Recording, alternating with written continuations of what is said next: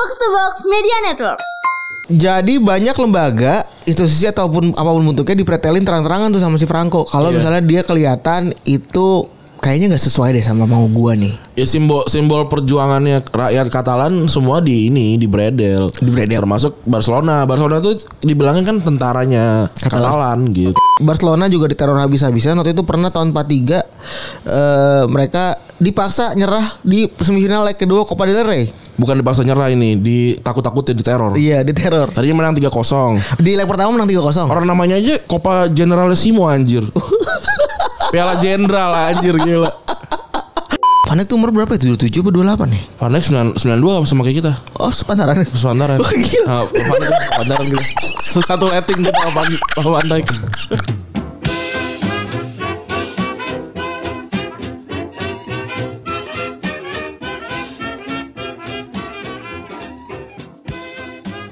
Podcast Retropus episode ke-229 masih bersama Double Pivot andalan Anda. Gua Randi dan gua Febri. Yoi. Selamat pagi semuanya. Kita rekaman pagi nih Jumat seperti pagi. Biasa. Wih, aksi banget ya. Di depannya gua ada Mall Ambassador. Yoi. Terus juga ada di jauh sebelah sana terlihat Rasuna. Mana Rasuna? Oh, itu jauh tuh. Dari sini dari gua kelihatan tuh. Kalau di gua ada kedutaan Cina. Dan kontrakan-kontrakannya ya. Iya. Ascot. Ascot itu apa sih? Ascot. Itu apa sih? Hotel. Oh, itu hotel. Iya, Ascot. Itu ini enggak hotel-hotel. Itu hotel mahal ya orang di Kuningan. Katanya grup, iya. Lumayan. Ya iya bener lah. Sebuah indikator yang menarik ya ketika di Kuningan ya pasti mahal gitu. Iya. Tapi gue tuh lewat ini kan, tadi gue masuk tuh lewat dalam Satrios itu kan, gue muter lewatin The East, terus lewatin Oakwood gitu kan, terus gue ngerasa kayaknya waktu zaman gue SMA, SMP gitu, gue masuk situ minder lah, tau gak sih lo? Tahu, deg-degan gitu, anjir gue mau beli Starbucks di sini, belinya beda apa enggak ya? Soalnya buat kita SMP SMA tuh Kuningan tuh grande banget man. Gue nggak pernah kayak ke Kuningan. Gue pernah. Kuningan City kan ya mall biasa gitu. Ramenya waktu zaman gue udah kerja. Gue nggak ngebayangin aja. Gue nggak ngebayanginnya kayak kita hari-hari di Kuningan gitu. Iya. Di apa namanya yang kalau di jualan properti itu segitiga emas. Iya. SCBD ya udah dirasa biasa aja gitu ya. Buat yang nih di luar Jakarta ngerasa Kuningan tuh wah banget ya sama. Kita juga dulu norak ya Rane. Kita dulu norak juga. Kuningan tuh seperti apa sih? Kota banget apa gimana banget? Ya jelas itu kota banget karena banyak banget dulu kejadian-kejadian kayak modelan bom di mana-mana, kedutaan di Kuningan. Yeah. Karena banyak banget kedutaan di Kuningan. Ada tadi kalau gue hitung gue lewat tuh ada Singapura sama Polandia. Yeah. Kalau di depan itu di depan jalan gede. Terus juga ekonomi di Kuningan Sumba kebanyakan ya. Iya. Gedung-gedung kantor perkantoran dan lain-lain. Terus juga dan SCBD. Itu yang bikin kenapa Kuningan begitu rawan ya. Betul. Dan begitu terlihat megah dan mewah. Kalau kita jadi ngomongin Kuningan tadi. Gak apa-apa dong. Iya, gue jadi ingat waktu gue kecil gitu. Gue ke mall tuh selalu ke mall yang sama gitu, makan di tempat yang sama gitu karena bingung mau takut memulai gitu loh. Jadi kalau gue makan di sini ntar bayarnya gimana gitu loh. Bayar dulu apa makan dulu gitu. Gue tidak mau terlihat malu-maluin. Dari kecil lu dididik begitu. Ya enggak, gue mah kagak dididik yang kayak gitu-gitu. Tapi emang udah tapi mungkin gini juga. Emang gue. Iya. Gue malu nih masuk ke restoran yang belum pernah gue cobain bareng sama teman gue sebelumnya gitu. Oke. Gue pasti harus dulu tuh nyobainnya kedua baru sendiri. Gitu. Oke. Jadi tapi gue ngasih perspektif orang yang badut gak nih boleh kali ya. Kan gue udah dikenal sebagai badut ya. Ya itu jadi bahan ketawaan, jadi bahan ceng-cengan dan lain-lain. Nah, karena gue tuh udah kebiasa begitu-begitu Ran. Jadi buat gue mental malu begitu tuh kayak ya udah dibelakangin aja gitu. Jadi gue nggak jadi gue ya udah bodo amat ya kalau emang gue mau sesuatu ya tinggal nanya kalau malu ya belakangan diketawain aja jadi kalau tinggal jadi cerita aja udah kalau gue tuh kalau bisa di Google ya Google dulu gue tuh well prepared gitu soalnya dalam segala hal tuh gue well prepared termasuk dalam ya tadi makan di tempat yang belum pernah gue makan gitu kayak apa namanya kalau nyari makanan gitu Gue tuh gak mungkin tuh di tengah jalan baru kepikiran mau makan apa, ya enggak. Gue dari rumah udah pasti tuh, oh gue makan ini, pulangnya gue mau ke Es Hardware beli ini gitu. Tapi lu pernah gak ada kejadian di mana ada sebuah restoran baru buka, yang mana tuh antriannya panjang banget gitu, atau gimana pun segala macam gitu ya. Kan semua orang itu kan berpikir kayak kita juga lah, ini menunya kayak gimana, bentuknya kayak apa, ini cara pesannya gimana gitu. Itu mereka tuh berani aja gitu ya, maksud gue. Ya itu mental beda. Sama gue tuh gak mungkin ada di antrian ini. Ya karena waktu juga gitu. Waktu terus juga tidak worth it menurut gue gitu. Benar. Kayak gue tuh gak pernah sama sekali. Ya mungkin beberapa kali bukan gue yang inisiasi ya. Itu beli yang kayak promoan KFC, McD gitu loh, yang sampai ngantri. Kemarin kan tuh pengen ngantri banget. Bener. Tuh gue nggak pernah tuh. Kalau gue sih kalau perlu gue bayar lebih mahal supaya gue nggak ngantri gitu. Gue kalau ke Dufan tuh pasti pakai Speedline. Bener. Kecuali kalau main sama anak-anak ya. Kalau cuma main berdua sama pacar gitu ke Dufan, ya ngapain ngantri kali? Ya udah Speedline aja gitu. Namanya berapa sih? Nggak tahu. Kayak namanya mungkin dua kali lipat. Bahkan kayak mungkin nggak sampai. Dan dapat lounge juga kan? Iya. Buat gitu. Ngadem. Buat ngadem. Nah. Gue gak pernah tuh yang kayak misalkan 8 ayam 20 ribu gitu ngantri. Gak mau gue. Gue kalau 8 ayam 20 ribu tapi gak ngantri, gue ikutan beli. Gue juga itu dia ya. Gue tuh gak mau ngantri. Definisinya ngantrinya gitu. Iya. Terus juga kayak Kan maksud gue alhamdulillah gitu ya.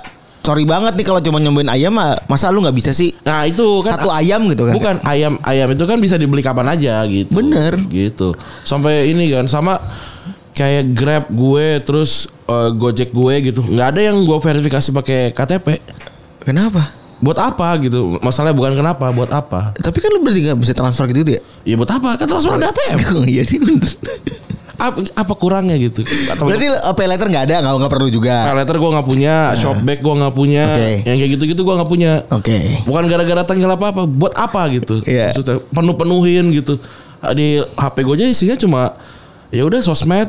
Terus buat kerja itu apa Slack dan segala macam itu editing foto udah kelar.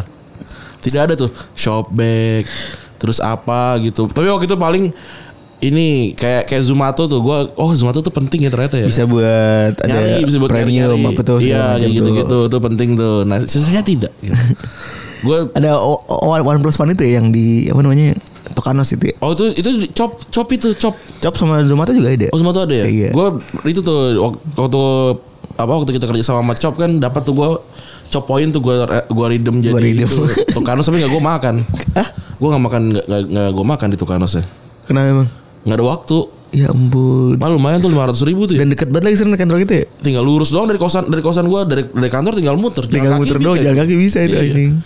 Gitu. Kemarin Liga Champions ya Rene, lu nonton gak? Gue nonton cuma Barca doang seperti biasa. Gue nonton beberapa Liverpool bermainnya gak bagus juga, mainnya biasa aja juga gitu. Dan ringkih banget kayak tanpa Van Dijk ya. Dan Van Dijk tuh kayak sekarang ini ya sudah meninggal. Iya banyak banget yang posting kayak gitu. Tapi ya memang Van Dijk itu setengahnya Liverpool sih kalau buat gue sih. Iya, buat gue seperempat Liverpool karena ya gimana lagi gitu. Jantung pertahanan Liverpool ya Van Dijk. Iya. Gak ada dia ya beda gitu. Walaupun di awal musim ini startnya Van Dijk buat gue buruk banget. Iya. Dengan ekspektasi Van Dijk seperti tahun-tahun sebelumnya gitu. Ini kan ACL ini kan bahaya banget ya. Gue inget waktu itu kalau si Manuel Neuer kan juga kena ACL kan. Lukiau juga ACL. 2018 tuh kan si Neuer baru Piala Dunia kan 2018. Yeah. 2017 dia kena kan. Sampai 18 tuh belum sembuh, belum bener mainnya. Mainnya jelek kan. 2019 baru lumayan, baru 2020 kemarin mainnya jadi dewa lagi. Kemarin aja tuh gue inget di shot sama siapa gue lupa nomor 7 Joao Felix berarti. Iya Joao Felix. Pakai kaki yang nyetar gitu doang anjing. Santai banget ya. Iya gila. Terus juga Luxio juga sampai sekarang enggak balik lagi kan performanya setelah ACL. Apalagi tipe-tipe pemain yang lari. Nah, si Van Dijk sama Neuer kan enggak lari kan hitungannya kan. Tipikalnya badan gede gitu. Iya, jadi mungkin bakalan bakalan balik ke performa awal gitu. Van Dijk tuh umur berapa ya? 77 atau 28 nih? Van Dijk 92 sama kayak kita. Oh, sepantaran. Oh, gila. Sepantaran gitu. Satu rating gitu sama Van Dijk. Si paling setara dah. Iya. Kita sama Van Dijk. Iya. Gue kayak kalau dia juga hormat bang. Amun bang.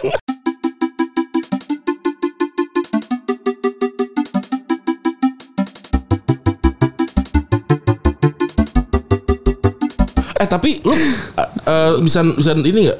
Bisa nakar-nakar umur orang nggak? Gue ketemu orang apalagi cewek ya. Gue kira tuh umur selalu tua gitu. Tahu-tahu tuh 23, 24. Sekarang gue udah kebanyakan ketipu sih. Iya. Karena umur-umur sekarang gini, kita di umur 28. Ya kan, kita umur kita 28 nih.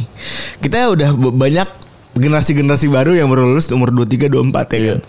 Terus yang cowok kadang-kadang kayak Rapli gitu, mukanya tua, gue pikir umur 28 gitu atau 26. Tahu-tahu baru 20 awal. Tahu-tahu baru 22 atau 23 gitu ya. Terus cewek kan mukanya pada si paling dandan gitu. Iya, kan? Itu sih gue ketipu mulu tuh, anjir lu 24, 25. Gue kira 30 gitu. Bukan karena dia menor apa segala macam itu. Itu baru gendro diomongin nongol. Terus ya itu gue sering banget ketipu gitu. Oh, anjir 24 gitu. Untung aja belum di bawah umur gitu. Kalau kan bermasalah. Itu. Oh, ini urusannya cewek ya. Kalau gue sih lebih ke cewek. Kalau ke cowok tuh gue masih bisa nebak, nggak akurat tapi nggak jauh gitu, paling beda setahun 2 tahun gitu. Tapi kalau umur kayak kita dibilang 35 gitu juga hampir nggak ada bedanya gitu. Bener. Sama gitu, kecuali kalau lu emang awet muda. Tapi biasanya nggak umur 35 tuh udah ada uban biasanya. Nah, gue udah ada. Ya maksud gue kalau uban lu tahan tuh mungkin lu bisa dibilang sebagai umur 30-35. Kayak misalnya mau jadi belas kerio gitu kan, ubannya kan emang udah dibiarin gitu. Iya. Ya kecuali kalau mau begitu udah pasti lu akan dibilang umur 30-an ya gitu. Anak udah berapa gitu kan. Iya sih, itu sih. Ya sekarang tapi anak teman gue aja ada yang umur 22 tahun udah punya anak loh, gila. Baru lulus kuliah tuh, setahun lulus kuliah punya anak. Gokil sih. Ya beda-beda memang persib orang. Iya. Kalau yang bahagia di situ ya biarin aja. Yoi. Tadi kita sampai mana tuh? Sampai ini ngomongin soal Van Dijk. Van Dijk seumuran. Van Dijk seumuran itu. Iya, Van Dijk tuh emang udah paling seletingan dah emang. Iya, 28. Berarti dia baru bisa comeback lagi umur 30. Masih bisa lah ya back umur 30. Masih bisa. Sergio Ramos juga 36 masih garang gitu. Benar. Walaupun timnya kalah kemarin. Yoi. 3-2 lawan Shakhtar Donetsk. Padahal pemainnya tuh hancur semua Donetsk tuh. Minus 10 orang ya katanya. Iya. Cedera sama walaupun COVID. Ada pemain yang non utama di 10 itu. 3-2 gue nggak nonton tapi gue mantengin tuh, gue masih belum tidur tuh karena Madrid kan kalah 3-0 tuh di awal tuh. Iya, di babak pertama terus nyusul 2-3. Nah menit terakhir tuh gue bilang nih pasti Madrid golin nih, bener golin tapi VAR. Akhirnya jadi kalah gitu. Dan Madrid berarti dua kali kalah beruntun nih, lawan Cadiz sama lawan Shakhtar besok El Clasico. Kita akan ke situ nanti. Iya. Terus juga ada Atalanta menang, men. Atalanta menang. Berapa? Atalanta 4-0. 4-0 gila ya. Tapi lawannya Midtjylland. Tapi buat gue Atalanta. Ilicik main ya, Ilicik. Main. Ilicik main. Gila. Alhamdulillah. Atalanta satu tim sama ini kan, satu grup sama Liverpool kan. Iya. Terus juga United menang 2-1. United menang 2-1, gue gak nonton juga. Iya. Karena jadi disclaimer ya, kita tidak ngomongin karena kita tidak nonton ya. Jadi iya, tidak usah bacot. Betul. Kalau MU menang Retropus diem kayak. Iya kan gak nonton anjing. Kita harus nonton orang. Gue tuh udah pasti bilang deh kalau gue cuma nonton Barcelona doang udah berarti. Kemarin tuh pas lagi MU Newcastle kita emang udah gak tayangin di Mola ya. Gak tau gue. Gak tertarik juga. Maksudnya kalau dia mau menang ya menang gitu, kalau kalah ya udah. Ya gitu. Udah ketahuan menang juga gitu. Iya. Dan nonton MU tuh bukan sebuah keperluan kita gitu, tidak. Kalau nah insting gue jalannya suka bagus kalau gue nonton MU mana jelek gitu loh. Kalau enggak kita kadang suka gini, mencium bau-bau bermain jelek. Iya. Baru kita mampir. MU itu kan kayak teman kita yang pintar dulu. Ya kan. Nah, mengambil tukang ngadu dulu kan, tukang ngadu tuh. Nah, sekarang dia lagi jeblok ya, digebukin sekelas. Wajar.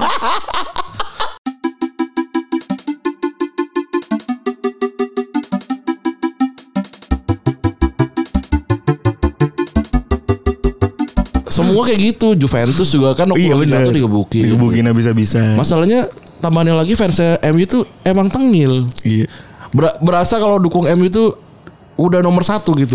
Barca jadi ini, jadi protagonis di dunia ini gitu. Dan melihat orang tengil itu jatuh tuh nikmat banget.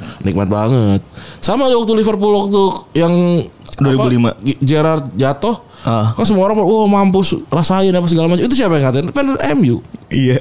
Nah, sekarang udah sama. Terus kenapa kalau kena bener juga nih. Ketika lu dulu ngatain apa segala macam dan enggak hubungan sama klub lo gitu. Gerrard jatuh apa segala macam. Terus sekarang kenapa lu kalau dicengin lu jadi sobat paling iya gitu. Iya, iya. Sobat paling menderita atau enggak? Iya. Lu kalau ini ya kalau PDKT sama cewek pasti bilangnya ini gue fans MU dan gue menderita gitu ya. Biar dapat pelukan gratis ya. Gitu ya. Iya lagi itu paling tai banget. Gila udah. Mau ngecengin tapi enggak mau dicengin itu paling bangsat banget anjing. Gila sih keren sih gue respect. Terus dia kayak nge-tweet gak mention. Bukan masalah gak mention, kita tuh emang nyari retropik. rutin. Kita tuh rutin. Dan tanya itu kebetulan baru berapa jam setelah dia nge-tweet. Nah nanti loh. Yeah. Apalagi ya ada interlawan gelabak. Turam gak bisa masuk stadion itu udah paling tolol sih. Iya. Aneh-aneh aja itu Markus Thuram. Mungkin dia ngomong ini kali ya, lu gak tahu bapak gue siapa gitu. Gue ini kan apa baru aja posting soal Thuram tuh. Si tikus Thuram kan nama Twitternya tikus. Iya nama Twitter dia tikus. Nah dia tuh gue posting tuh baru kan di Retropus. Malamnya kejadian dia ngelakukan hal-hal bodoh. Terus juga Lazio menang 3-1 lawan Dortmund. Iya, akhirnya Lazio menang lagi ya. Ada 2 pertandingan ya di minggu ini yang jadi big match. MU lawan Chelsea, prediksi lu gimana? MU lawan Chelsea itu kemarin baru solid sih 0-0 kan lawan Sevilla kan? Iya, yeah. Siap masuk ke cerita ini kayaknya nih. Iya, keren. Terus Gua yang gue lihat sih Chelsea itu bertahan udah lumayan. Tapi nyerangnya masih amburadul sih yang gue lihat karena kan mungkin mau rotasi di depan kan muter gitu kan. Malah terbalik ya berarti. Si Chelsea. Yeah. Gue lihat gitu kan gue nonton Sevilla waktu lawan Barca kan. Itu kan pressingnya kuat bagus banget kan. Yeah. Tapi terbukti pertahanannya kuat gitu. Nah, tapi enggak bisa ngegolin karena ya depannya masih amburadul dan kan Ziyech baru masuk gitu-gitu kan. Masih nyari pola nih. Sedangkan MU ya belakangnya jelek sih gue lihat. Lawan Newcastle aja kebobolan di menit berapa tuh kalau iya. Di awal ya maksudnya. Terus ya buat gue sih bakalan ada gol tapi banyak gol enggak? Enggak sih. Kayaknya paling 1-2-0. Oh, 1-2-0 ya. Iya. Berarti pasang under. MU kan enggak bisa mainin si Martial kan? Enggak bisa. Karena kartu merah apa udah boleh main? Enggak, kan kartu merah kan straight red kan? Iya. Dan enggak ada Piala Liga. Nggak boleh main dong? Nggak boleh main berarti ya? Dia kan kartu kan lawan Tottenham. Terus kemarin nggak main lawan Newcastle. Dua. Oh berarti nggak boleh. Kalau straight red 2. Kalau 2 kartu kuning baru satu pertandingan. Iya. Ya seru sih. Soalnya Tuan ZB kemarin nahan si Neymar sama Mbappe bagus banget sih. Katanya digosipin sama Cavani ya? Apanya? Dikasih saran sama Cavani katanya. Oh iya emang iya. Tapi cuma gosip aja itu. Oh enggak ada ngarang-ngarang bebas biasa. Enggak ada omong-omongan sebenarnya. Enggak ada. Itu cuman kayak spontan uhuy aja gitu. Jadi dubbing gitu-gitu. Ya kalau menurut gue sih ada yang kalah lah, tapi gue enggak tahu siapa. 1-0 2-0. Gila ini cenayang nih. Percenayangan. Ada yang kalah tapi enggak tahu siapa. Merah atau biru, Mbak? Kayak gue dulu ke dukun. Temen gue rutin banget main judi ke dukun. Goblok. Merah sama biru, Mbak? Jadi temen gue kenal sama orang dukun, orang Jepara. Kenal sama dukun. Ditanya, misalnya main Juve lawan Madrid gitu. Mbah, putih apa belang, Mbah? Wah, gila, kata gue respect. Udah gitu. Pernah menang gak? Pasti pernah menang, cuma 50-50. Pernah menang. Ya, orang 50-50. Iya, benar. Jadi, tadi dulu bilang, ini besar gitu. Tapi sering salah sering. Ya iya, orang 50-50 juga gak salahnya. Yang tolol itu orang-orang tuh pada ngikutin aja. Misalnya gue feelingnya Madrid lawan Juve nih. Misalnya gue feelingnya Madrid. Enggak yang lucu kadang suka begini. Yang lucu suka begini. Misalnya ada 2 klub. Misalnya kayak gini. Liverpool lawan Milan nih. Merah lawan merah. Ya kan? Tapi kan si dukun nih enggak tahu mana yang pakai baju OE, mana yang pakai baju. Iya. Oh, bener. Ya kan? Iya. Ya kan? Nah, yang paling anjing. Kalau Milan lawan MU gimana, Pak? Yang setan yang mana, Mbah gitu? Entar lu. Nih, pernah ada kayak gini. Ini gue lupa apa namanya exactnya klubnya apa, tapi ininya sama kan. Milan Liverpool gitu misalnya. Jadi ditanya, "Bah, Milan apa Liverpool?" Yang menang yang pakai baju putih. Kan kita bingung ya anjing. Yang pakai baju putih siapa nih? Yang pakai baju OE siapa nih gitu. Yeah. Padahal itu seingat gue dua-duanya sama-sama apa namanya? Enggak ada baju itu gitu. Maksud, "Bah, Nike apa Adidas?" gitu. Ya, tapi dukun ini mungkin berperannya sebagai orang yang meyakinkan lu di saat lu ragu doang. Kalau gua malah kadang gua lawan. Ya ngapain nanya kalau ya, temen gua. Iya enggak. Kalau ya teman lu itu tipenya kan ragu sama pilihannya. Yeah. Terus dia nanya sama orang. Yeah. Dia cuma butuh validasi doang gitu. Padahal mah ya kagak ya. Gitu. Iya. Ya kalau dukun pokoknya kalau dukun bener ya dia pasti pasang gitu loh. Atau pas suruh saudara atau adiknya pasang, kalau enggak ya ngapain. Iya lah, orang udah punya info orang dalam kan misalkan dia ada bayar daftar aja. Daftar aja dan back kan gede duitnya. Iya. Oh enggak bisa, ilmu saya tidak bisa dipakai untuk mencari duit. Ya. Ngapain? Gitu loh. Tidak masuk akal buat gua. Iya. Jadi ini ya Chelsea seru, ada gol dan sengit deh ya. Sengit. Dan Oleh tuh enggak belum ini enggak masuk sih ininya statistiknya. Oleh tuh enggak pernah kalah di away 15 game week. Kan ini home kan. Ini home. Home trainer MU kan dibantai. Iya. Dan jangan lupa ini bakal tayang di Mola TV ya. Yoi. Jangan lupa ditonton. Dan yang belum berlangganan nanti kita akan menyediakan kayaknya kode-kode promosi itu kayaknya ada deh. Ada ya? Ada kayaknya ya. Enggak tahu sih. Enggak tahu. Boleh tapi tipis-tipis kita kasih gratis hari ini. Iya. Besok bayar pokoknya ya. Pokoknya bayar. Satu musim.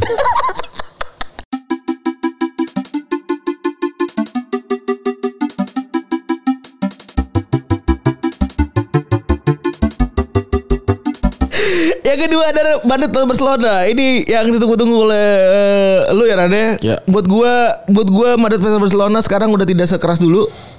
Karena lu enggak pernah nonton kali. Masih keras emang ya? Biasa aja kayak tidak pernah berubah. Yang berubah cuma pas Mourinho doang. Iya. Iya, berarti benar. Berarti emang too hype aja ya Mourinho versus Barcelona. Mourinho versus Guardiola tuh emang hype-nya kegedean aja berarti kan. Ya emang karena timnya tim terbaik dunia. Sama kayak waktu Dortmund lawan Munchen waktu sama-sama bagus juga hype tuh. Iya. Gue nonton semua waktu itu gitu. Soal hype-nya dan ini gelembung lu aja ada di mana sih? Iya, gelembung gua kan di Premier League banyak kan. Kalau orang Skotlandia juga mereka fokusnya nonton Scottish Premier League. Ada nonton itu apa derby apa namanya? All Firm. Iya, enggak peduli mereka. Itu soal gelembung lu aja. Iya. Gila.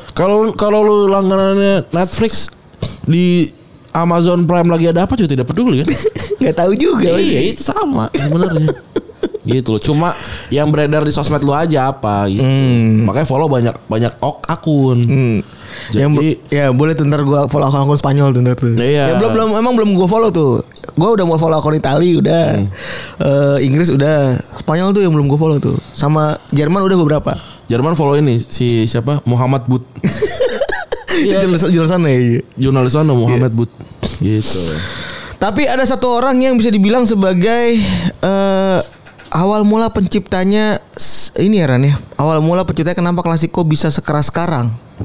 Ya. Dia tuh semacam dalang yang bikin El Clasico jadi tensinya sebesar ini. Iya betul. Karena kan kalau secara historikal Spanyol itu terdiri dari beberapa macam bangsa ya Ran. Itu hitungannya bangsa apa suku ya? Gue nggak tahu sih. Ada.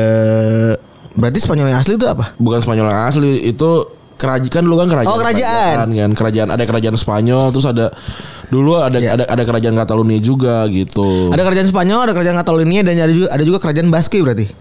Basque gue enggak tahu ya, gue soalnya enggak gue cuma baca yang gue tertarik doang. Oh, Catalunya. Iya, si Basque itu gue enggak pernah baca. Nah, sejarah singkatnya ya. 1150 pernikahan Ratu Petronila dengan bangsawan Barcelona Ramon Berenguer IV waktu itu bikin dinasti yang namanya Aragon dan Catalonia dikasih ke putra-putranya mereka. Nah. Gitu. Nah, terus waktu itu ada perang saudara di pemimpinan Raja Philip V. Valencia era takluk tuh pada 1707. Dan Catalonia takluk pada 1714. Nah, itu era jadi Spanyol modern.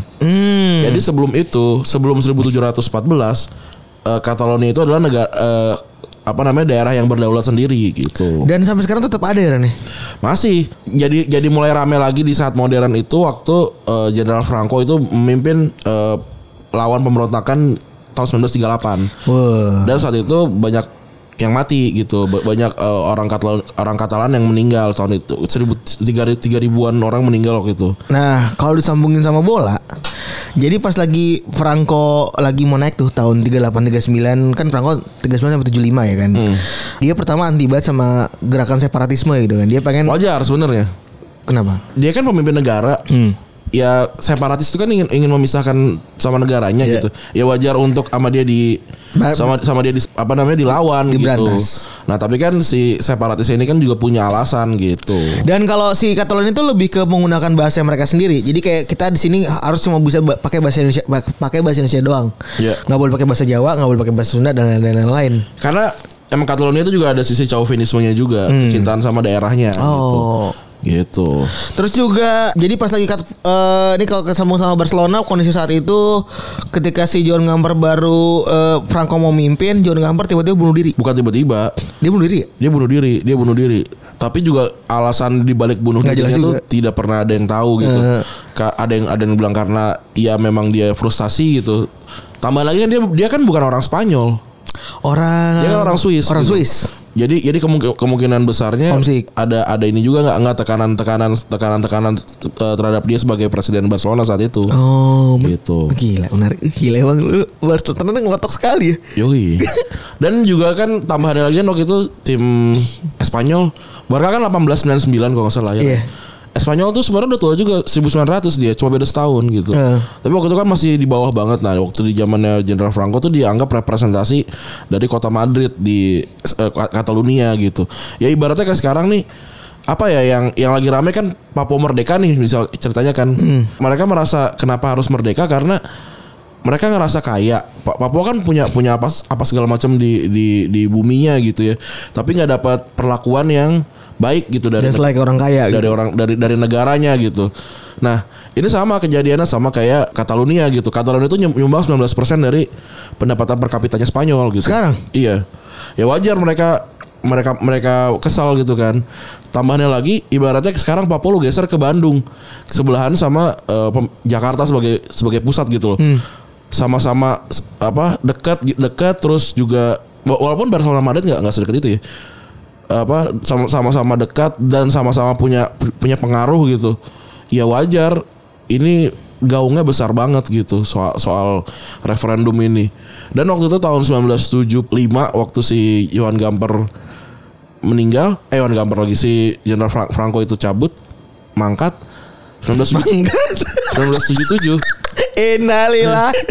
1977 itu Catalonia dapat balik lagi otonominya. Jadi boleh menentukan nasib daerahnya sendiri. Oh, jadi nyambung sama Joan Gamper yang mati tadi. Abis itu Joan Gamper diganti sama yang namanya Joseph Sunyol. Nah, si Joseph Sunyol ini diindikasikan dibunuh sama anak buahnya Franco. Iya, katanya. Tahun 36. Ya. Jadi si Sunyol tercatat mati karena terdata sebagai separatis Catalunya dan dianggap bisa mengancam si Franco dari visinya dia yaitu menyamaratakan Spanyol dan apa gede-gede nasionalisme gitu kan si Franco ininya gitu. Jadi banyak lembaga, institusi ataupun apapun bentuknya dipretelin terang-terangan tuh sama si Franco. Kalau misalnya dia kelihatan itu kayaknya nggak sesuai deh sama mau gua nih. Ya simbol perjuangannya rakyat Catalan semua di bredel. Termasuk Barcelona. Barcelona tuh dibilangin kan tentaranya Catalan gitu. Ya wajar di bredel sama si Gamper sama Franco gitu. Tapi pernah ya bener ya emang si Franco itu nyuruh logo Catalan itu hilang dari Barcelona. Itu kan iya itu kan ada warna kuning sama merah itu kan yang kiri itu kan Senyara kan benderanya gitu. Iya diminta diturunin karena itu melambangkan apa si Catalan yang ingin merdeka itu gitu. Nah kalau sekarang kalau beberapa tahun lalu Barca malah pakai itu sebagai kapten seragam. Kalau kapten pasti sebagai seragam. Makanya kaptennya Barcelona tuh kayak numpuk gitu karena dua dia. Satu bendera Catalan si Senyara itu sama ban kaptennya UEFA. Gitu. Oh. Dua dia. Lu kalau lihat Iya, ngerti. Puyol tuh ribet banget pasti. Dua gitu. Sering banget ribet tuh Puyol. Iya, yang dulu kan dia hijau terang sama si Catalan. Senyara gitu. Itu. Waktu pas dia apa namanya nyabut kaptennya buat dikasih ke ini juga ke si Abidal waktu itu kan ribet tuh waktu itu. Iya emang kayak gitu, emang si Catalan kayak gitu orangnya. Dan ya mereka memang merasa bukan bagian dari Spanyol gitu orang beda nih, nenek moyang aja beda gitu kan. Jadi ya sampai sekarang tetap ribut. Terakhir kan 2019 tuh minta referendum. 90% orang udah ini. Iya, pengen cabut. Tapi nggak bisa, nggak tahu ya gue alasan politiknya apa gitu. Tapi ya emang kayaknya negara-negara kan, negara terakhir yang merdeka apa ya? Sudan Selatan kayak 2011 ya. Setelah itu kayak gue nggak tahu. Apa? Sudan Selatan itu. Sudan yang gue tahu kan Sudan Selatan 2011, terus Kosovo kalau nggak salah 2009, terus Serbia Montenegro 2006 waktu sebelum Piala Dunia. Iya, sebelum Piala Dunia. Terus Timor Leste 2002. Jauh banget kalau itu. Iya. Nah setelah itu dari 2011 sekarang udah enggak, dan Sudan Selatan itu miskin gitu. Nah, Montenegro setelah itu Montenegro 2008-an dulu Montenegro. Oh iya, gua kan merdeka juga dari Serbia Montenegro tadi. Oh iya benar. Terus kalau si Catalan ini sebenarnya punya banyak kemungkinan untuk merdeka tuh gede gitu. Mereka kaya apa segala macam gitu. Terus juga punya budaya sendiri gitu. Jadi besar kemungkinan merdeka tapi terhalang juga sama banyak hal gitu, kayak Spanyol nih masa ada yang cabut sih negara segede ini gitu. Walaupun Spanyol kan miskin ya. 25% orangnya kan ini Deadwood dia. Pencopet. Bukan pencopet itu apa? Ya enggak ngapa-ngapain gitu. Iya. Jadi kalau Barcelona tuh beda walaupun banyak copetnya juga sama gitu. Jadi susah untuk merdekanya tapi 90% orangnya mau merdeka. Kan teman gue ada yang di Barcelona. Iya.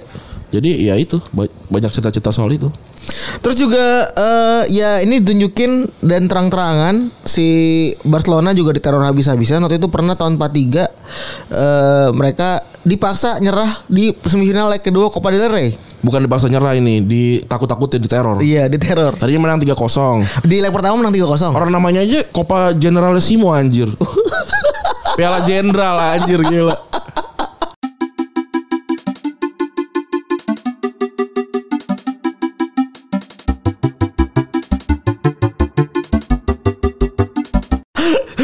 Harus nur kata jenderal ya. Iya, mereka kalah 11-1. Babak kedua di leg kedua. Di leg kedua. Ini akhirnya sampai jadi pertandingan rekor Barcelona kekalahan terbesar sampai sekarang. Sampai sekarang.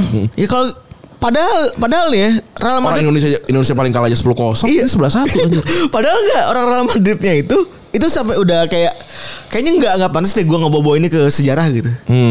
Iya enggak? Gue enggak pernah lo denger ada pihak media mana, Marca atau yang pro Madrid gitu ya, bahas tentang sejarah 11-1 apa segala macem. Gue ini underrated sekali gitu, dan setelah gue cek, oh iya ternyata memang mereka juga malu karena ini seakan-akan ini pertandingan udah diatur. Ya mungkin sama kayak kalau Indonesia nggak akan ngeberitain soal GAM kali. Oh iya, kekerasan GAM gitu. Gitu kali ya. Gue nggak tahu juga. Gue nggak baca banyak GAM, tapi maksudnya gue juga nggak pernah baca di media besar gitu soal GAM gitu. Pembantaian 65 gitu saya diceritain kan itu juga mungkin sama gitu. Aib juga kali. Nah malah dianggapnya aib kan. Nah soalnya staf Barca dan staf kepelatihannya Barca itu ngaku kalau memang mereka diancam sama polisi, anjing sedih banget. Iya emang kayak gitu. Soalnya nggak mungkin Barcelona bisa menang gitu. Nggak bisa, masa separatis lagi menang di ibu kota gitu, nggak mungkin banget gitu. Itu apa namanya, terlalu heroik ya kalau dibikin menang ya. Oh iya, seru banget pas itu.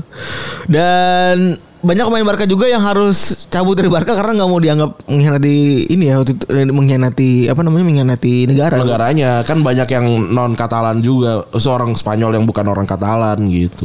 Dan bumbu yang dibikin sama Franco ini juga yang bikin malah itu tadi Barcelona itu seakan-akan sebagai simbol perlawanannya si apa namanya Spanyol. Rakyat Katalan.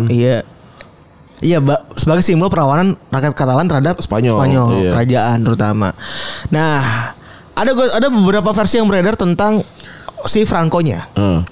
Franco adalah fans Real Madrid atau Franco adalah ya memang diktator yang memanfaatkan Real Madrid sebagai alat aja. Iya. Coba mari kita kulas bersama-sama ya. Yoi. Jadi dari beberapa poin yang kita sampaikan memang banyak banget yang untung Real Madrid. Dan kalau kita coba telisik bareng-bareng di awal pembuatan La Liga itu Madrid itu cuman juara tahun 32 sama tahun 33. Karena yang jagoan itu sebenarnya Athletic Bilbao. Karena kayak Telmo Zarra. Yang jadi nama pialanya kiper terbaik itu Athletic Bilbao, walaupun dia pernah main di Barcelona juga. Terus El Pichichi itu pemain Atletico Bilbao juga yang diangkat. Itu maksudnya Itu sudah menunjukkan ya. Zara itu pemain Spanyol terbaik deh. Zamora. Zamora kan? Zamora juga Athletic Bilbao. Iya. Jadi memang dulu besarnya memang Athletic Bilbao semua. Zamora kiper, Zara itu pemain Spanyol terbaik, LPCG top score. Tuh, sudah menunjukkan kalau misalnya emang Real Madrid itu dulu enggak ada tai-tainya aja kan. Iya, emang biasa aja gitu. Yeah. Setelah 35 baru ada General Franco, baru juara Liga Champions kan. Hmm. Gitu.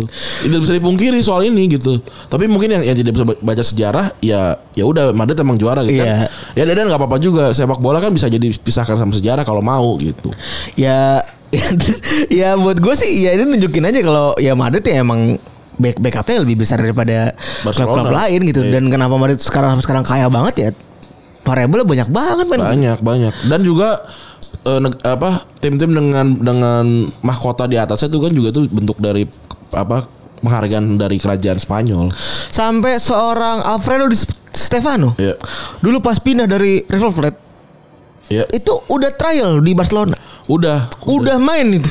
Udah main dia kan di Barcelona kan. Akhirnya beli sama Madrid terus berantem. Kan keki kan. Jadi pas lagi El Millonarios kalau ada lagi ngomong El Millonarios itu kan udah dibeli nih main si Real Madrid udah dibeli, udah datang, udah nyampe. Terus si Franco ngeliat anjing ini main bintang kenapa datangnya ke Barca gitu. Coba kita otak-atik diintervensi gitu. Akhirnya dibilang enggak boleh pindah ke Barcelona karena apalah segala macam. Bener. Akhirnya disuruh pulang, tapi akhirnya tengah jalan diambil lagi ke Stefano ke Madrid. Dan dibalasnya dengan si Barcelona dikasih si ini ya, Laszlo Kubala. Si Kubala. Walaupun ini kalau ceritanya ini menarik karena kan Barcelona kan selalu jadi yang tersakiti ceritanya kan. Nah, kalau di saat di Kubala ini itu malah jadi untung kan. Barca ini ceritanya Kubala tuh dimabokin. Kubala tadinya mau ke Madrid, dimabokin, akhirnya dibawa ke Barcelona. Gitu. Oh, ini real story-nya begitu. Ceritanya gitu. Tapi mungkin juga itu peran Franco juga di situ tuh ya. Enggak tahu gua kalau itu. Tapi enggak mungkin Franco juga ngasih Kubala kalau bisa dua-duanya ke Madrid ya ke Madrid lah gitu. Kalau ini sama dicolong juga Kubala. Dan Kubala juga buat gua itu kan jadi titik kebangkitan Barcelona juga kan. Iya, sama Luis Suarez. Luis Suarez yang zaman dulu tuh dia. Luis Suarez orang Filipin loh. Bukan, orang Filipin tuh bukan Suarez. Suarez bener ya? Suarez orang Filipin. Walaupun dia abis itu dia pindah ke Inter kan. Iya. Lu iya bener orang Filipin aneh banget. Asia pertama yang keturunan tapi ya. Iya, keturunan Asia pertama. Soalnya kan Filipin dijajah sama Spanyol. Gila nyambung ya, seru banget. Iya. Emang lu 11-12 emang sama bos gua. Tau gak? Banyak tuh kan yang sering banget di komen kolom komentar tuh ini. Kayak kemarin gue kan bikin starting 11 gue tuh, tapi dinamain sama Aun Alfamel. Gue gak tahu ya. Gue pilih aja pemain favorit gue semua kan. Oliver Kahn sampai ini Suarez tuh bawahnya pada nanya kan kayak ada tanda tanya semua gitu kayak Edgar Davis terus kayak Cantona tanda tanya kayak anjir ini kan tim gue gitu. Terus gue kayak oh iya sih. Alfamel soalnya. Bukan gara-gara lu pada nanya begini makanya lu gak pernah dimintain pendapat nih. Keras. Gara-gara emang belum dimintain pendapat udah pada ngasih pendapat anjing gitu tuh. Itu ya sampai dia udah pertama tadi si Franco udah pertandingan disusupin. Yeah. Yang kedua orang mau pindah ditai-taiin. Yeah. Gimana Barca enggak kesel anjing sampai jadi kayak sekarang. Tapi enggak bisa ngelawan. Kalau ngelawan ditembak. Orang presidennya ditembak katanya ya, tapi Itu kan kejahatan ya meskipun lu nembak orang separatis tetap aja jahat gitu. Makanya ya enggak juga itu juga lagi kan yang ngomong anak buahnya kan. Iya. Terus yang ketiga juga dia ganti nama para klub. Iya. Barcelona awalnya diganti Athletic Bilbao awalnya namanya Atletico Club. Sementara Barcelona juga diganti nama jadi Barcelona Club Football ya. Iya. Yang tadinya kan FCB kan. FCB Football Club di Barcelona gitu kan. Nah, itu diganti supaya namanya Spanyol semua. Dan dia sangat anti bahasa non Spanyol. Kata soalnya visinya si Franco itu memang pengennya lurus dan semuanya nasionalisme. Iya. Yeah. Gaung-gaung usang banget ya. Iya yeah, yang dijual sekarang tuh laku tuh. Nasionalis gitu laku tuh. Ini buat gua. Ini gua tuh ketika ketika gua baca ini Ren ya. Kan sejarah kan tidak berulang tapi berima kan. Ini tuh kan sebuah narasi usang yang harusnya nggak kepake lagi gitu sekarang. Iya. Kenapa sekarang kepake lagi anjing gitu? Gue nggak tahu sih. di Indonesia kan nasionalisme apa segala macam gitu. Iya boleh aja gitu kan. Tapi gue sih tetap mendahulukan kepentingan gue dan keluarga gue sih. Kalau gue ya gitu. Kalau apapun gitu di atas apapun gitu. Misalkan ya tapi kan nanti misalkan kantor deh, kantor kita hancur gitu kan kalau karena kepentingan keluarga. Ya udah, yang penting keluarga gue masih ada nggak? Masih ada kayak udah. Kayak gitu. Nah, rumor yang beredar kalau Franco ini sebenarnya fans Athletic Bilbao, bukan fans Madrid. Karena Athletic Bilbao dulu kan bentereng ya, banget. Gila, gue seneng banget ngasih umpan dan jawaban dan respect. Tapi aneh juga ya, maksudnya ada satu daerah, satu tim yang anak-anak apa pemainnya ini semua dari daerah situ, tapi jagonya tuh luar biasa gitu. Iya. Makan apa mereka gitu situ. Kayak makan ini kayaknya, makan propaganda gitu. Tapi kan pasti ya propaganda kan kuat banget tuh. Kayak kita harus mengalahkan mereka gitu. Kan sama-sama dianggap separatis dua-duanya nih gitu. Jadi apa mungkin jadi semangat lebih dari anak-anak itu Telmo Zara, terus si apa segala macam tuh tiga nama legenda itu. Yeah. Kayak anjir tiga-tiganya loh jadi jagoan sejarahnya Spanyol gitu. Jimmy Burns dalam bukunya History of Spanish Football dia bilang kalau misalnya General Franco itu sangat kejam memang sama Basque, dia bunuh banyak orang di Basque kan. Tapi juga sangat kagum sama klub bolanya. Ya gila orang legenda dari sana semua ya kan. Iya. Namun sejarawan Paul Preston bilang kalau sebenarnya ya diktator ini gak gila-gila amat sama bola sebetulnya. Jadi emang bola dipakai sama Franco buat alat politik doang. Ya sama lah kayak Indonesia waktu zaman dulu. Menteri olahraga semuanya militer gitu. Iya. Yeah. Ya buat apa gitu? Harusnya kan atlet gitu kan. Ini kan kasus sama kayak Pele ya Ren ya. Pele dijadiin alat politik sama ini kan. Iya, hal-hal yang populer kan. Iya, benar. Makanya sekarang kan sosial media yang dipakai kan. Iya, betul. Buzzer. Kalau yang sekarang yang populer misalkan tukang ketoprak. Tukang ketoprak jadi alat propaganda. Tidak mungkin ada warna hijau, merah, kuning jadi gerobak ya kan. Merah semua. Masih gambarnya presiden. Kalau enggak merah putih. Iya, kalau gambarnya presiden pasti. Iya juga benar. Lucu banget sih. Iya. Jadi ketika itu kondisinya cuma ada di stadion bangsa Catalonia sama bangsa Basque itu bebas menggaungkan dan meneriakan atau pakai bahasa mereka masing-masing. Iya, pakai bendera juga. Dan ini juga sempat jadi masalah kan Barcelona tahun 2010-an ke atas. Iya. Soal bendera kan. Nggak boleh nih ini bendera separatis nggak boleh masuk ke Spanyol gitu. Ke stadion gitu. Iya. Ya gimana itu kan bentuk ya itu kan bendera dukungannya kita sama tim kita gitu. Ya mungkin pada ngerasa kayak ya kita sih nggak dukung separatis nih, kita cuma mau dukung gitu. Mungkin bendera sama warnanya tapi beda opacity-nya aja gitu. Nggak tahu sih gue. Tapi memang si Franco ini brengsek, dia punya agenda juga memang. Jadi dibiarin deh lu, lu coli deh lu sendiri gitu kan. Coli deh lu di rumah masing-masing, tapi jangan coli di luar. Yeah. Gitu. Jadi itu yang bikin juga mereka dia emang sengaja memelihara separatisme itu supaya buat agenda juga. Ya soalnya kalau dia nyerang orang yang di stadion ya bakalan hancur namanya di dunia luar kan. Iya. Tapi ketika di luar dia nggak segan juga tuh buat ngabut-ngabut abis orang yang pakai bendera Catalan terus tapi juga pakai bahasa Catalan. Orang jahat. Enggak, gue nggak tahu dia kalau untuk orang Spanyol dia jagoan lah ya, tapi untuk orang Catalan dia orang jahat gitu. Matinya lama ya 39 sampai 75. Dia lama banget. 39 75 40 30 something tahun. Murah muda anjing. Bukan 39 kan gua enggak tahu 39 dia lahir. Oh umur berapa? Iya. Ini kan pertama kali memimpin. Iya, orang dia memimpin perang tahun itu. Matinya lama ya. Anjing lu. Iya kan? Terus juga ya itu tadi Simon Cooper dalam bukunya Football Against Enemies dia bilang kalau misalnya Cooper yang dunia luar bilang Spanyol aja nih. Bilang kalau Real Madrid itu ya cuma alat doang buat Franco-nya gitu. Iya, gue sih setuju sih. Jadi sebuah lumrah ketika kita ngelihat kalau misalnya diktator tuh make seluruh aset yang ada di ibu kota, termasuk Atletico sama Real Madrid. Jadi ini fakta-fakta lain yang membuktikan kalau kita balik lagi ke yang tadi kita ngomongin ya. 15 tahun pertama kediktatornya 39 tahun 44 tuh La Liga didominasi sama para pemberontak Barca, Bilbao sama Valencia. Nah itu bikin anggapan kalau pada fase ini sepak bola itu terlihat sebagai pengalih kekejaman si rezimnya Franco. Iya, setuju gua, setuju. Dan mereka pada masturbasi sendiri tuh. Dominasi Madrid kan dimulai tahun 50 sampai 60-an kan. Hmm.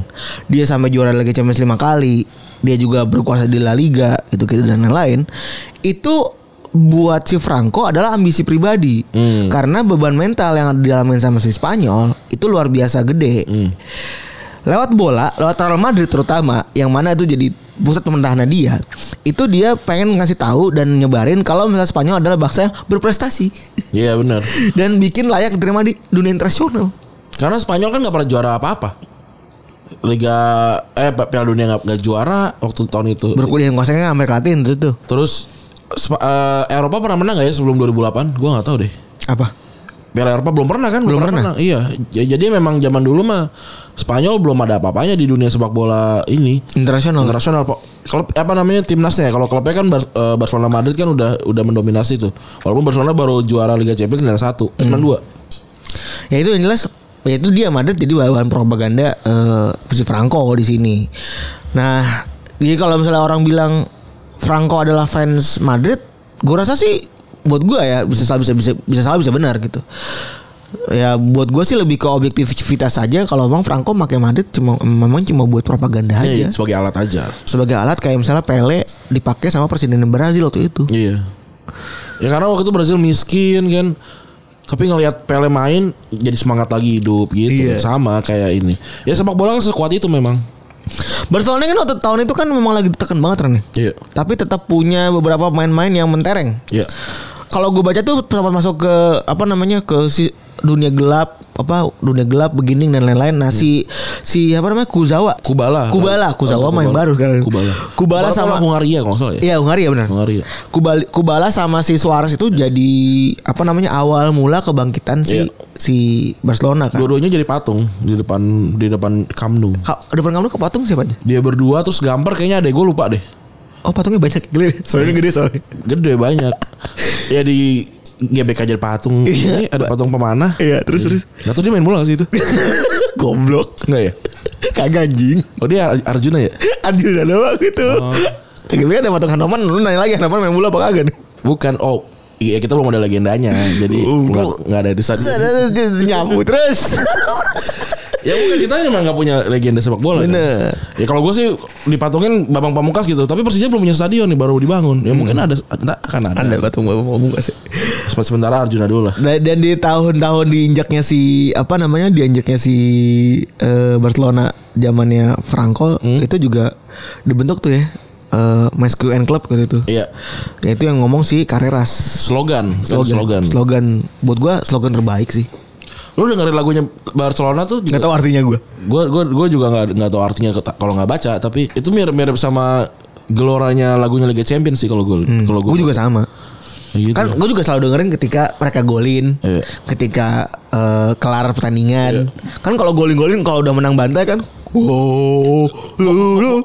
Mau kalah mau menang selalu keluar. Iya. di akhir. Buat gue itu ya kalau gue di situ gitu terus gue bawa bendera kuning merah gitu, ya gue juga akan bergelora banget. Kalau gue bawa itu di barat Asia.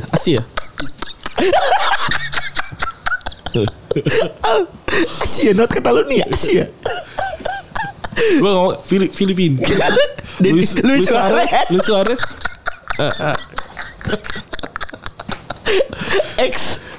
Ex dijajah Spanyol lah. Casa del Papel. Casa del Papel.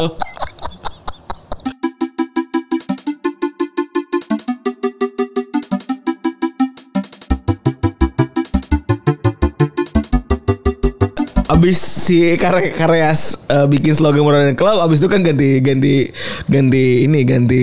presiden namanya Henry Laudet. Nah ini ada cikal bakalnya La Masia sebenarnya. La Masia kan sebenarnya awalnya bangunan tua doang kan nih. Iya, bangunan tua di pinggiran Catalan. Catalan kan, bangunan masih ada kan sampai sekarang kan? Masih ada. Bangunan orinya masih ada kan tuh? Masih ada.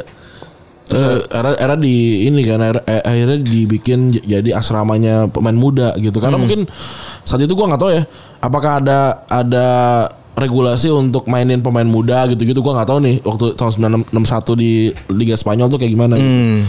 Pasti kan ada tuh bakalan disuruh tuh kayak harus mainin sekian pemain dari Spanyol gitu-gitu mungkin ya. Terus juga tapi Laudet ini punya janji tahun 61 itu bikin asrama buat sepak bola, buat menghasilkan Barcelona supaya punya pemain bagus. Mungkin juga karena saking tekennya ya kan, ada mereka ngerasa kayak anjing nih Catalan harus punya tim sendiri. Dan ya yang apa namanya semangat kedaerahannya kan tinggi kan? Iya benar. Yang harus jadi memimpin ini ya anak-anak ini, anak-anak daerah sini. Benar. Nah, Laszlo Kubala yang waktu itu menjadi main terbaiknya itu langsung jadi pelatih kepala di La Masia. Yeah. Pertama-tama. Tapi walaupun jelek dia ngelatihnya. Iya, dan bubar juga La Masianya. Iya, karena ini ekonomi resesi kali ya. dan ya gimana kan lagi ditekan dan lagi dihancur-hancurin lu Catalonia ya bangkrut juga akhirnya kan. Iya, ini di akhir-akhirnya ini nih dia Franco nih. Iya. 10. Baru dah tuh datang kan Rinus Michels. Terus juga datang juga Johan Cruyff. Jadi tadi lu tempat cerita sebelum offline ini si Cruyff tuh bilang apa pas lagi datang? Iya, Cruyff itu kan dia hasilnya Ajax kan, produknya Ajax. Oh iya benar. Nah, terus dia bilang kalau lu pengen bikin tim yang bagus, ya diajarinnya dari paling bawah nih gitu. Diajarin anak-anaknya ini harus diajarin dari paling bawah soal filosofi gitu. Akhirnya udah dibikin tuh di setting lah. Itu yang salah satu yang nyetingnya juga memang si ini Johan Cruyff waktu dia masih muda itu berarti 75. Iya, membuat gue gila kok bisa orang keren bisa filsuf begitu ya. Iya. Udah ganteng, jago main bola, keren seorang tuh gila. Gue main foot semalam ketemu sama dia anjing. Gue sama Ronaldinho gue. Ya, jago banget. Kesel banget gue. Iya. Geli banget anjing, masa tembakan dari mana aja masuk anjing, kesel banget. Itu ya dia waktu 70 udah sangat visioner gitu. Dan ya Rinus Michels juga gitu.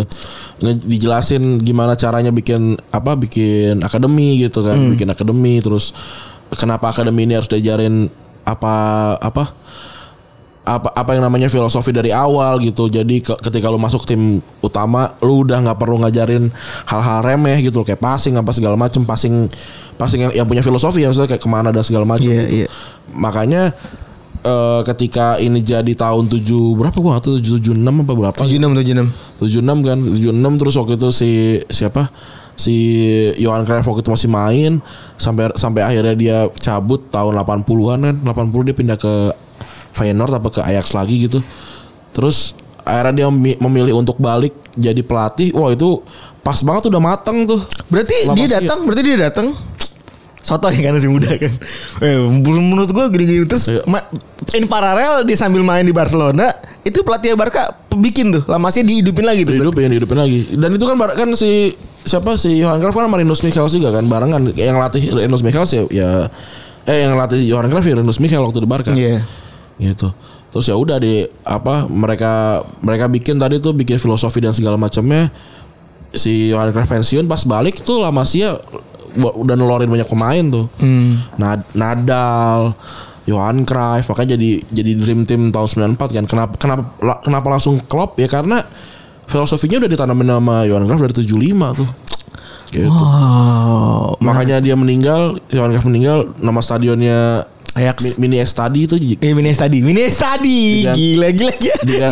Diganti jadi Johan Cruyff Arena. Gue tuh baru semalam akhirnya tahu ada yang namanya Mini Estadi ada. Iya, itu adalah tempat bermainnya Barcelona B ya. Iya, dulu tuh ada kayak jembatan gitu dari Mini Estadi ke La Masia.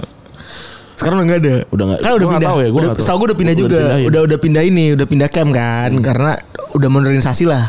Masa dikasih tempat gembel terus. Jadi dulu kalau Barca B yang naik ke Barca senior tuh ini lewat situ. Di Subasa sih gitu ya. Gua enggak pernah nonton di yang lain sih, enggak tahu. Enggak tuh beneran kayak gitu apa enggak. Gitu. So Subasa waktu itu dari Barca B ke Barcelona Camp Nou-nya tuh lewat situ gitu, digotong sama teman-temannya. Gitu. Ya intriknya serem ya. Iya. Gue sih buat gue ya itu tadi, bola tuh kalau kita nikmatin bisa tahu seluk-beluk di sekelilingnya itu lebih menarik dibanding apa yang ada di lapangan gitu. Bener. Karena gue tiap hari sama Pange, dan Pange selalu mengatakan hal yang sama hampir seminggu sekali gitu ya. Kalau ngomongin soal bola tuh nggak seru men kalau di lapangan, lebih seru kalau lu pelajaran sekelilingnya gitu. Iya emang. Dan itu bikin gue merinding gitu loh, maksud gue kayak anjing Madrid tuh berkuasa bukan ujuk-ujuk kayak jebret jadi jago ya, tapi emang diatur sama pemerintahan gitu. Makanya banyak baca. Terus kayak Barcelona itu apa sih kibar-kibar gitu kan. Kibar-kibar kuning merah pada apa sih gitu kan. Betul. Pada apa sih. Oh iya memang memang dulu mereka sedendam itu dianjurin sama Franco gitu. Iya. Jadi kelihatan lu yang punya dasar dalam berargumen tuh kelihatan gitu. Kenapa ada yang benci banget sama Real Madrid gitu. Walaupun kalau gue sih nggak bisa gitu. Orang gue nggak punya darah Catalan. Iya, gitu. Gue tidak menurunkan kebencian apapun gitu loh. Benar. Jadi kalau misalnya nanti ada lu punya teman orang Barcelona gitu, orang Catalonia gitu misalnya, benci banget sama Madrid sampai nggak mau ke apa segala macam. Ya siapa tahu kakeknya dibunuh sama Franco apa gimana? Walaupun ada ceritanya juga. Mungkin nanti bisa ceritain lain sih. Ada P-nya Madrid di Barcelona juga ada tuh seru tuh. Oh, itu P-nya paling punya titik lah itu tuh. Anjing. Berani banget. Sumpah. Iya ada yang kayak gitu. Anjing keren banget. Ada yang kayak buat gitu. Buat gue kedengeran ada P-nya di Barcelona di Catalan tuh keren banget. Iya, Barca juga namanya P-nya juga, P-nya. Iya, maksudnya ada P-nya Madrid di Catalan iya, gitu. Buat gue anjing keren banget. Ya itu seru sih. Mungkin bisa diceritakan nanti lah. Gitu masih banyak cerita-cerita seru di luar sepak bola gitu. Iya. Bukan soal debat statistik doang gitu. Karena debat statistik itu tidak penting ketika seminggu setelahnya itu udah nggak ngaruh lagi gitu. Itu makanya mungkin Pange kali ya bilang sepak bola tuh nggak seru kalau cuma lapangan doang itu karena. Itu benar. Cuma kalau soal gol 2-0 segala macam mungkin kita akan lupa gitu. Dan basically kita kan bukan orang teknis. Iya buat apa gitu kita mah yang ini bisa dibaca nih gitu loh. Makanya kalau lu lihat si Puyol habis ngegolin Madrid tuh se-happy itu gitu. Itu seru karena dia general Barcelona untuk iya general banget dan buat gue ini bikin gue lebih menghargai El Clasico secara sejarah iya. Gitu.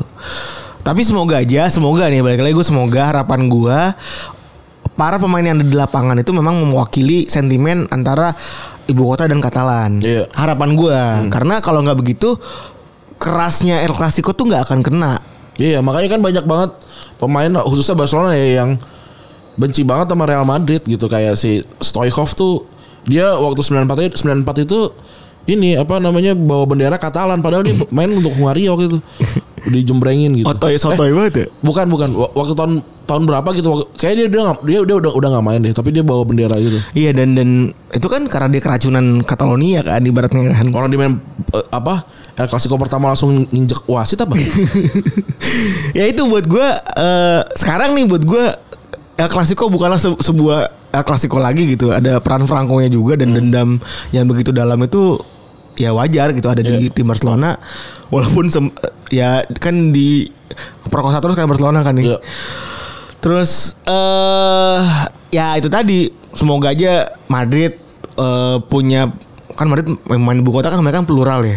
Ya udahlah tetap mewah pada umumnya sementara Barcelona tetap kan tinggal Barcelona doang nih kan yang punya kriteria ya. Oh, Athletic Bilbao lah. Enggak maksud gua dalam derby El Clasico ini. Harapan gue ya dia tetap tahan si La Masia dan Katalonianya supaya itu tadi El Clasico memang tetap pada harfiah dan keseruannya. Gitu. Iya. Gitu ya. Untuk episode kali ini 229 ya? 229. Yoi, selamat menikmati El Clasico pertama jilid pertama musim ini. Iya. Kita enggak ngebahas soal pernah kalah berapa, menang berapa karena perlu udah pernah dibahas juga kayaknya sama kita ya. Iya, udah kita pernah panduan menikmati El Clasico. Oh iya, kita pernah itu juga mungkin di awal kita join box to box. Itu juga mungkin bisa ntar kita taruh linknya di bawah episode ini gitu ya. Jadi El Clasico tuh apa experience-nya tuh bukan cuma nonton bola gitu kalau lu tahu di belakangnya gitu. Lebih besar dibandingin yang lain-lain walaupun nanti mungkin bisa diceritain juga karena banyak banget kayak Arsenal lawan Spurs itu juga seru ada cerita di baliknya. Terus juga banyak Athletic Bilbao juga tuh punya ceritanya kayak bahkan ya tim muda kayak PSG lawan Marseille juga tuh punya cerita sendiri gitu. Jadi mungkin kita akan ceritain kalau ada momennya gitu. Oke. Begitu aja untuk episode kali ini. Gue Randy cabut. Gue Ferry cabut. Bye. Bye.